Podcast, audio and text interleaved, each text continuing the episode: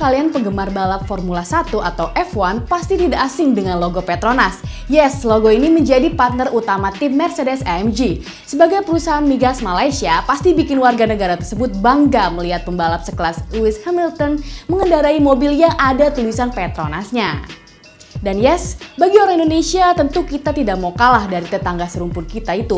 Sayangnya perusahaan kebanggaan kita, Pertamina, saat ini tidak ada di titik yang sama dengan Petronas. Tahun 2016 lalu, Pertamina memang sempat jadi sponsor tim Manor di F1 dengan Rio Haryanto sebagai pembalapnya. Walaupun hanya di situ saja kisahnya berhenti. Tapi ini bukan hanya soal jago-jagoan di F1 atau kelas balapan yang lain. Ini tentang narasi perbandingan dua perusahaan kebanggaan masing-masing negara.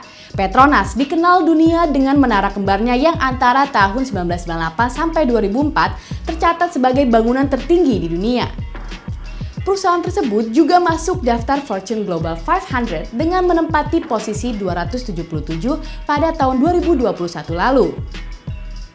Sementara Pertamina belum berhasil ada di dalam daftar tersebut. Yang selalu hadir dalam pengunjingan masyarakat Indonesia justru kebanyakan soal politik. Misalnya soal Pak Ahok yang jadi komisaris atau soal kebijakan politik yang berhubungan dengan bahan bakar. But seriously, kenapa ya Pertamina tidak seperti Petronas? Padahal dulu di awal pendiriannya, Petronas justru belajar banyak dari Pertamina. Inilah saga dua kuasa minyak.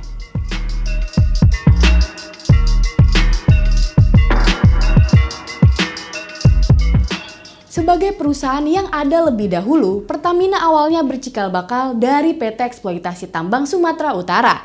Ceritanya pada 10 Desember 1957, Kepala Staf Angkatan Darat Kolonel Abdul Haris Nasution menunjuk Kolonel Ibnu Sutowo sebagai Komandan Operasi Sadar sekaligus sebagai Direktur Utama perusahaan tambang minyak. Penunjukan Ibnu oleh Nasution disebut untuk mengembalikan normalisasi di kalangan pejabat militer, terutama untuk menyelamatkan kilang-kilang minyak. Hal ini seperti ditulis oleh Mara Karma dalam Ibnu Sutowo mengemban misi revolusi. Nah, PT Eksploitasi Tambang Sumatera Utara ini kemudian diganti namanya menjadi Perusahaan Minyak Nasional alias Permina. Permina kemudian bergabung dengan perusahaan negara lain bernama Pertamina sehingga lahirlah Pertamina pada tahun 1968. Sedangkan Petronas baru berdiri pada tahun 1974 Awalnya, pengelolaan eksplorasi minyak di wilayah Malaysia dikuasai oleh perusahaan asing macam Royal Dutch Shell akibat krisis minyak yang terjadi setelah perang berkecamuk di Timur Tengah pada tahun 1970-an. Pemerintah Malaysia melihat pentingnya bagi negara tersebut untuk punya perusahaan migas sendiri. Pemerintah Malaysia saat itu salah satunya melihat mekanisme tata kelola industri migas di Indonesia yang menggunakan Production Sharing Agreement sebagai model yang ideal untuk dijalankan. Akhirnya keluarlah Petroleum Development Act pada tahun 1974 yang mensyaratkan semua perusahaan migas asing yang beroperasi di Malaysia untuk bernegosiasi dengan Petronas terkait production sharing. Perusahaan yang menolak akan dianggap beroperasi secara ilegal di Malaysia. Nah, ada kisah menarik juga yang melibatkan tarik-menarik kepentingan kekuasaan di wilayah Sabah yang berkaitan dengan pembagian royalti. Pemimpin Sabah kala itu Tun Mustafa ingin royalti hingga 20% dari yang semula hanya 5%. Ia mengancam akan menarik Sabah keluar dari Malaysia. Setelah proses politik yang cukup pelik, akhirnya Petronas berhasil mengontrol sepenuhnya cadangan migas di seluruh wilayah Malaysia.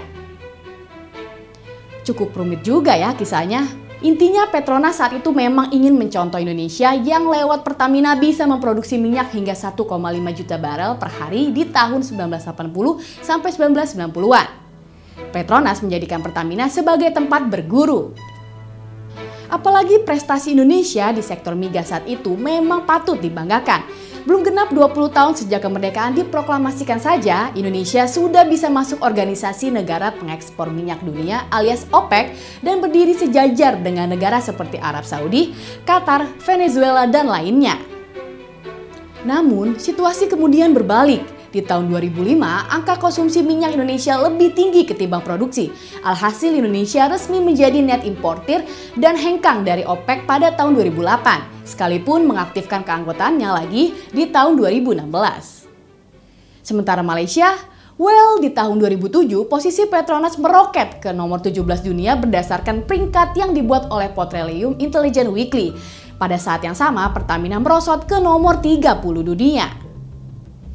Semakin ke sini, posisi Indonesia juga semakin melemah. Kementerian SDM menyebut cadangan minyak dalam negeri hanya tersisa hingga tahun 2030 dengan asumsi produksi di 800 ribu barel per hari tanpa adanya temuan cadangan baru. Sedangkan data dari British Petroleum, cadangan minyak terbukti Indonesia ini jauh kalah dibanding dengan negara tetangga seperti Malaysia dan bahkan kalah dari Vietnam. Di tahun 2017, cadangan minyak Malaysia tercatat sebesar 3,60 miliar barel, sementara cadangan minyak Indonesia hanya tersisa 3,17 miliar barel pada periode yang sama. Meskipun sama-sama mengalami tren penurunan, laju penurunan cadangan minyak Malaysia masih lebih lambat dibandingkan Indonesia. Bahkan cadangan minyak mentah Malaysia cenderung stabil dalam 8 tahun terakhir.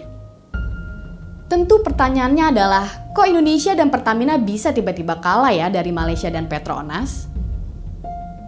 Hal pertama tentu saja adalah konteks posisi finansial. Posisi finansial Petronas jauh lebih kuat. Dari sisi belanja barang modal alias capital expenditure atau CAPEX misalnya, pada tahun 2017 lalu realisasi CAPEX Pertamina hanya di kisaran 3,60 miliar US dollar.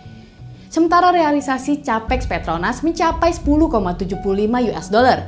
Ini belum lagi kalau bicara soal net profit. Intinya secara kekuatan finansial, Petronas jauh lebih superior dibandingkan Pertamina. Hal berikutnya adalah dari sisi inovasi dan teknologi. Petronas misalnya punya proyek Enhanced Oil Recovery berskala besar, bahkan terbesar di Asia Tenggara. Ini adalah semacam proyek untuk memperpanjang umur cadangan di sumur minyak tertentu. Nah, Pertamina juga punya proyek yang sama. Namun seperti dikutip dari CNBC Indonesia, proyek tersebut masih dalam skala kecil. Kemudian, hal lain yang tidak kalah penting adalah relasi perusahaan dengan politik dan negara. Bukan rahasia lagi bahwa Pertamina punya public service obligation yang cenderung lebih tinggi. Hal ini sendiri pernah disinggung langsung oleh Kementerian BUMN. Konteks ini kemudian sangat berelasi dengan kepentingan penguasa yang ada. Di era Pak Jokowi misalnya, kebijakan BBM satu harga secara hitung-hitungan ekonomi jelas akan merugikan perusahaan. Harga BBM di Jakarta harus sama dengan di Papua, Kalimantan, Sumatera, dan daerah-daerah lain. Hal ini tentu sulit mengingat ada biaya distribusi dan transportasi yang diabaikan dalam kebijakan tersebut, yang kemudian semuanya akan ditanggung oleh Pertamina. Kebijakan yang demikian ini tidak terjadi pada Petronas. Dengan kemampuan dan inovasi yang dimiliki, Petronas juga mampu memiliki industri yang lengkap dari hulu hingga hilir. Sementara Pertamina akibat relasi yang kuat dengan kekuasaan dan politik, pada akhirnya tak mampu mengimbangi kemajuan Petronas. Ini juga tidak lepas dari kebijakan publik yang buruk di sektor energi. Ketua Setara Institut Hendradi menyebut Pertamina menjadi sapi perah bagi kepentingan kelompok-kelompok tertentu. Akibatnya, perusahaan tersebut tak bisa berfokus secara profesional berjuang menjadi pemain global. Status perusahaan minyak yang dari awal dikendalikan oleh militer sejak penugasan Nasution di tahun 1957 pada akhirnya membelenggu Pertamina sendiri. Pada akhirnya, memang tak pernah fair untuk membandingkan Pertamina dengan Petronas, tapi setidaknya kita belajar bahwa jika kebijakan publik dan tata kelola industri migas kita perbaiki, maka mimpi untuk jadi sponsor olahraga bergengsi macam Formula One bukanlah hal yang mustahil. Sebab bagaimanapun juga, Pertamina adalah nation brand Indonesia.